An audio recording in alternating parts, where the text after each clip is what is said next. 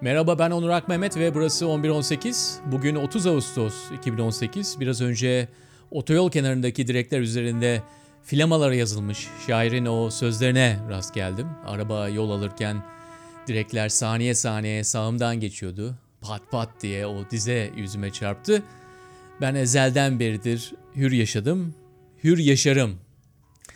Evet yazın sonu, yeni başlangıçlar zamanı, okullar açılır, balık sezonu başlar. Okul balık iyidir, beyni geliştirir.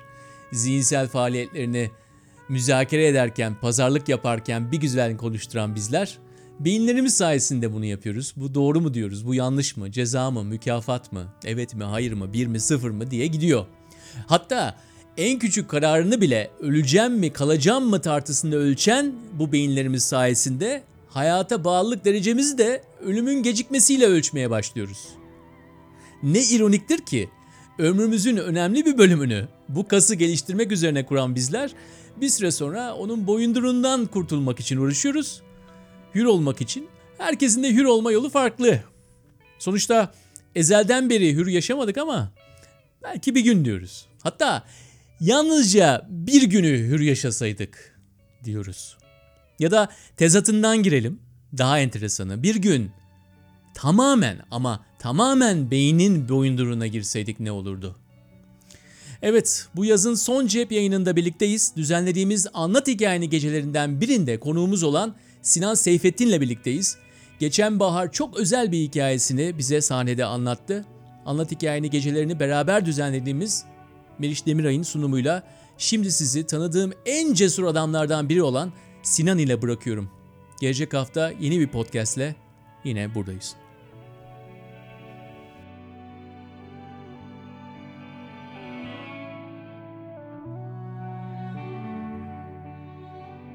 Sinan benim 20 senelik arkadaşım. Üniversitede ev arkadaşım. Bu hikayeyi anlatmak için Antakya'dan geldi. Ee, bizi kırmadı sağ olsun. Ee, bir psikotik atak vakası. Bir gün normal bir insanken bir anda kendinizi e, bambaşka bir dünyanın içinde bulabiliyorsunuz. İnsanın beyni bazen insanları e, bir takım oyunlar oynayabiliyor. Böyle bir şey yaşadı. 3-4 günlük bir deneyim. Ve o deneyim onu e, bir değişim yolculuğuna çıkardı. E, beni de bir senarist olarak e, il, ilhamlandırdı mı denir? Bana da ilham verdi ve ben de Martıların Efendisi'ni yazdım. Bu sene görmüşsünüzdür afişlerini. E, Martıların Efendisi az sonra buraya gelecek olan Sinan'ın hikayesinden yola çıkılarak yapılmış bir film. E, bir aslında biz dramada büyüme hikayelerine bakıyoruz. Biz büyümeyle ilgileniyoruz. Yani aslında karakterin o olay olduktan sonra artık eskisi gibi olmadığı, olgunlaştığı hikayeler bizi ilgilendiriyor. Sinan'ınki de öyle ve bence e, çok masalsı, çok zor ama e, çok e, şeye açık ne derler? Masal olmaya, metafor olmaya açık bir hikaye diyorum. Bu seni yeterince rahatlattıysa çağırıyorum.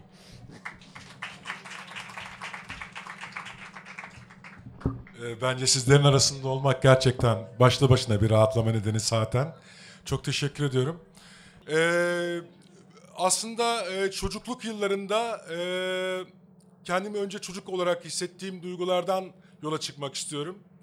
Çocuk olarak e, çok özel e, ve önemli bir insan olduğuma dair duygularla pekiştirilerek büyütüldüm.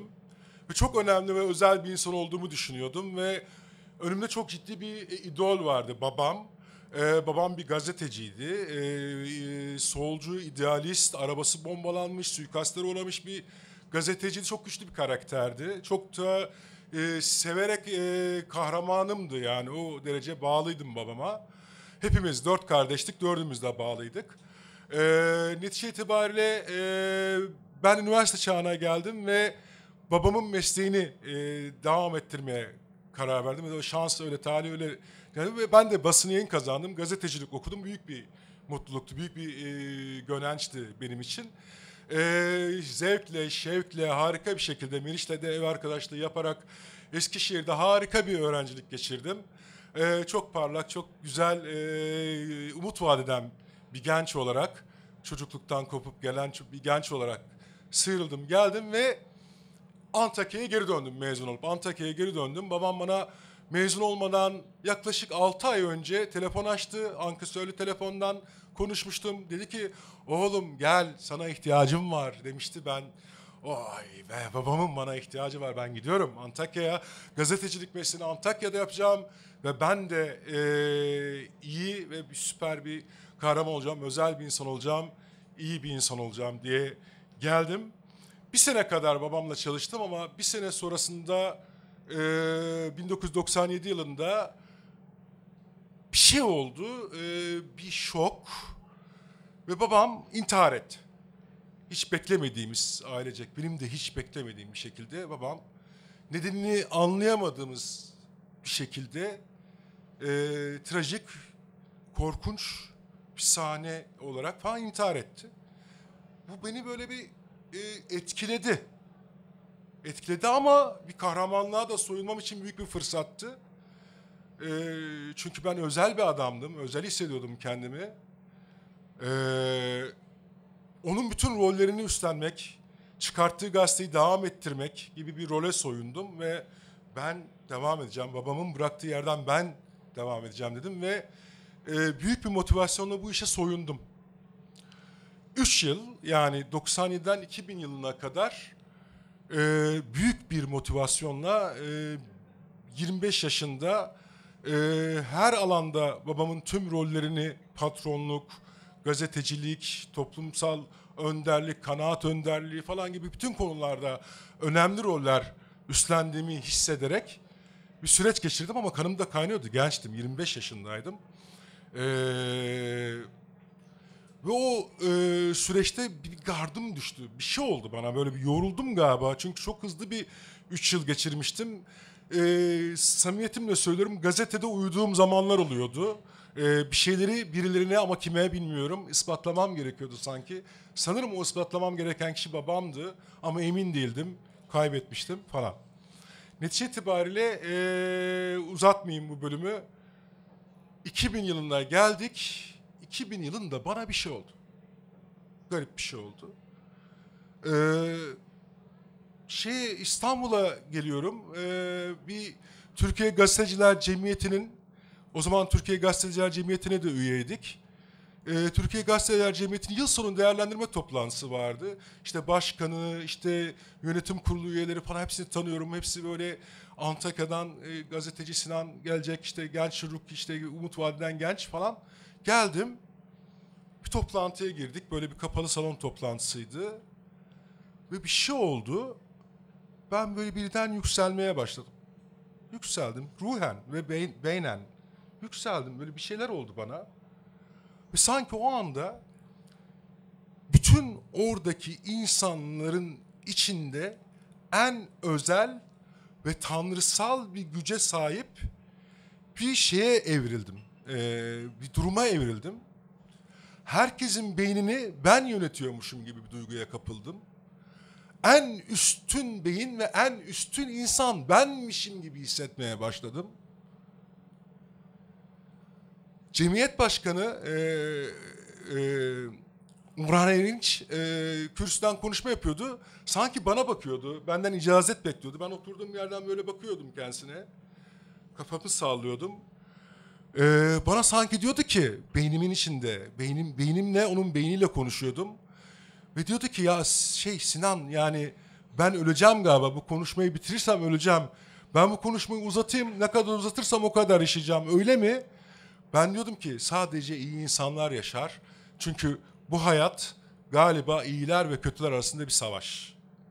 Ve ben o anda iyiler ve kötüler arasında bir savaş e, yaşandığına ve benim iyiler arasında bir kahraman olduğuma hem de öyle bir kahraman ki tanrısal güçlerle donanmış bir kahraman ha tırnak içerisinde peygamber kendimi peygamber gibi hisseden bir kahraman ve büyük bir yanılsama büyük bir şey bir şeyler oldu böyle ben e, gidiyorum izlendiğimi hissediyorum insanlar beni izliyor ajanlar peşimde dünyanın ele geçirilmesi gereken adamıyım önüme gelen herkesten şüpheleniyorum. Ee, e, o zamanlar tabii Meriç de İstanbul'a yerleşmiş. İstanbul'da şey var İstanbul'da bir büroları var. O büroya gideceğim. Sonra düşünüyorum diyorum ki ya diyorum Meriç ve arkadaşları yani benim üniversite arkadaşlarım birleştiler. Beyinlerini birleştirdiler ve beynim beynimi ele geçirmeye çalışıyorlar. Ve ben üstün bir beyin olarak onların benim beynimi geçirmesi, ele geçirmesine izin vermeyeceğim. Ben mücadele edeceğim. Nasıl Orhan Erinç'in e, beynini e, ele geçirdiğim gibi falan. Böyle şeyler gidiyorum. O büroya gittim. Çok iyi hatırlıyorum. Duvarda asılı bir şey vardı. Eee e, tiyatroda kullanılır ya hani gülen ve ağlayan insan e, portresi iki tane duvarda asıldır. Ben onlara geldim baktım şöyle onları bir e, elimle karıştırdım birbirine doladım. İşte e, baktım bir sürü kız ve erkek vardı arkadaşlarım. Bütün erkeklerin ibne, bütün kadınların orospu olduğunu düşündüm ve çıktım. İzlendiğim duygularla bir taksiye bindim. Ee, İstanbul'da oluyor bunlar tabii. İstanbul'u çok az biliyorum. Ee, çok nadiren geldiğim bir şehir. Ee, yabancı olduğum bir şehirde çok güçlü bir karakter olarak o taksi içinde yer alırken taksiciye bakıyordum. Diyordum ki sen kötü bir adamsın galiba. Beni ele geçirmeye çalışıyorsun, beynimi ele geçirmeye çalışıyorsun. Ee, dur. Taksi duruyordu, iniyordum, bir başka taksiye biniyordum. O taksinin iyi bir insan olup olmadığına karar verip yol alıyordum. Sonra onu da durduruyordum, dur. Ben yine iniyordum, bir başka taksi çeviriyordum. Bir başka taksiye biniyordum, otele gitmeye çalışıyordum. Otele gittim, otele gittiğimde böyle eee resepsiyondaki görevlilerin panik içerisinde benim ben geldiğimde herkes sanki bir işbirlikçi, herkes işbirlikçi, bütün ajanlar, Amerika, Birleşik Devletleri, herkes böyle şeyler, e, şey e, ilahiyatçılar, böyle kafam böyle milyon dönüyor, milyon dönüyor. Ha tabii ben bu e, milyon dönme öncesinde e, bir öz eleştiri yapmam gerekirse e, bir takım o süreçte hiç daha önce kullanmadığım bir takım e, uyuşturucu da e, uyarıcılar da denemiştim. Belki onun da verdiği bir şeydi. Bilemiyordum ama ne olduğunu. E, en sonu o yükselme devam etti. E, ben e, bir buçuk iki gün e, bir otel odasında e, sıkışıp kaldım. Otel odasının kapısını açtım. Otel odasının kapısını açtım dedim ki bu kapıdan içeri sadece iyiler girsin. Çünkü dünya iyiler ve kötüler arasında. Ee, sadece iyiler girsin bu kapıdan içeriye. Ama kimse girmiyordu. Ve ben kendimi çok yalnız hissediyordum, aciz hissediyordum, çaresiz hissediyordum. Ağlamaya başladım. Dakikalarca o otel odasında, kapısı açık otel odasında, bir otel odasında ağladığımı hatırlıyorum. Ee, çok böyle e, dayanılmaz boyutlarda beynim sürekli işliyordu, sürekli işliyordu, sürekli işliyordu, koşuyordu, koşuyordu, koşuyordu. Ben yakalamaya çalışıyordum, anlamaya çalışıyordum. Ne oluyor bana? Ama kendime çok güveniyordum ve çok güçlü hissediyordum, çok özel hissediyordum. Ee, çok anlamlı ve özel bir insan olduğumu hissediyordum. Ee, ve verdiğim mücadelenin kendimce bir ödülünün olacağını, tanrısal bir ödülünün olacağını varsaymıştım. Bu ödül de babamın ruhunu huzura kavuşturmak olduğunu düşündüm ve dedim ki ben eğer bir kötü- kötülere karşı bu savaşı kazanırsam babamın ruhunu huzura kavuşturacağım. Çünkü kanımca çocukluk hikayelerimizde intihar eden bir insan cehennem ateşinde yanardı ve ben babamın cehennem ateşinde yanmasını istemiyordum. Ee, sonra bu uçak bileti aldım. Dedim ki İstanbul'da ben bu mücadeleyi veremem. Çünkü İstanbul'da beni kimse anlamaz ve bu İstanbul'da herkes işbirlikçi. Hiçbir müttefik ve dost bulamam. Benim Antakya'ya dönmem lazım. Benim vereceğim mücadele, benim vereceğim kavga bir tek Antakya'da anlaşılır. Çünkü Antakya'daki insanların hepsi iyi insanlar. Öyle zannediyorum, öyle düşünüyordum. Antakya'ya gittim. Çok kaos bir yolculuk yaptım. Uçağın pilotunun ele geçirildiğini düşündüm. Tuvalete girdim e, uçakta. Uçağın pilotuyla beyinsel bir transa girdim. Uçağı düzgün kullanmasını sağladım. Aşağı inmesini sağladım. Adana'da o zaman Adana üzeri Antakya'ya gidiliyordu. Adana'ya indi uçak. E, aşağı indim bir baktım Hatay Emniyet Müdürlüğü'nün İhsan Ünal o zaman Hatay Emniyet Müdürü e, İhsan, İhsan Bey'di. İhsan Ünal ve adamlarının beni ele geçirmek ve kontrol altına almak için tezgah kurduklarını hissettim. E, kaçmaya çalıştım. Yine gittim has turizmden bir bilet aldım. Oturdum e, otobüste böyle oturdum. 6-7 tane yolcu vardı benimle beraber. Bütün o yolcuların beynine girdim. Dedim ki ben dedim peygamber gücünde insanların iyi olması için Antakya'ya ulaşmaya çalışan bir Allah'ın kuluyum. Gibi bir duyguyla yol aldım. Antakya'ya vardım. Antakya'ya varıncaya kadar beynim sürekli işliyor ve e, otobüsün radyosundan bana mesajlar geldiğini algılıyordum. Ç- çalan bütün parçaları, bütün şarkıları bana verilen mesajlar olarak algılıyordum. Dur gelme sakın ha bizi şey yapma bütün kötüler ama bütün kötüler. Kimler kimler yoktu ki o kötüler. Cemil abi bile vardı yazı işleri müdürümüz. O bile kötüler arasında emniyet müdürlüğüne sıkışmış yalvarıyordu Allah'a Sinan gelmesin buraya diye. Ben koşa koşa otobüsten indim. Koşa koşa çılgınlar gibi ve arınarak yani üstümde ne var ne yoksa soyunarak Antakya'da doğup büyüdüğüm çocukluğumun geçtiği şehirde otogardan emniyet müdürlüğüne doğru koşmaya başladım. Koşa koşa gidiyorum, koşa koşa gidiyorum, koşa koşa gidiyorum ve avazım çıktığı kadar o çapta Allah diye bağırıyorum. Allah, Allah, Allah koşuyorum. Ama nefesim yetmedi. Takatim yetmedi, gücüm yetmedi. Evime çok yakın bir yerde, emniyet yolu üzerinde yığılıp kaldım. Susuzluktan. Gücüm kalmadı. Tir tir titriyorum. Beni tanıyanlar çünkü ben Antakya'nın da babamdan dolayı tanınmış bir ailesinin çocuğuydum. O mahallede de beni tanıyan insanlar vardı. Aa Sinan, Sinan, Sinan'a ne oldu? Aa Sinan bayıldı sokak ortasında. Koşarak geldiler. Aileme haber verdiler. Ailemin fertlerine haber verdiler. Ailemin fertleri geldi. Uzatmayayım.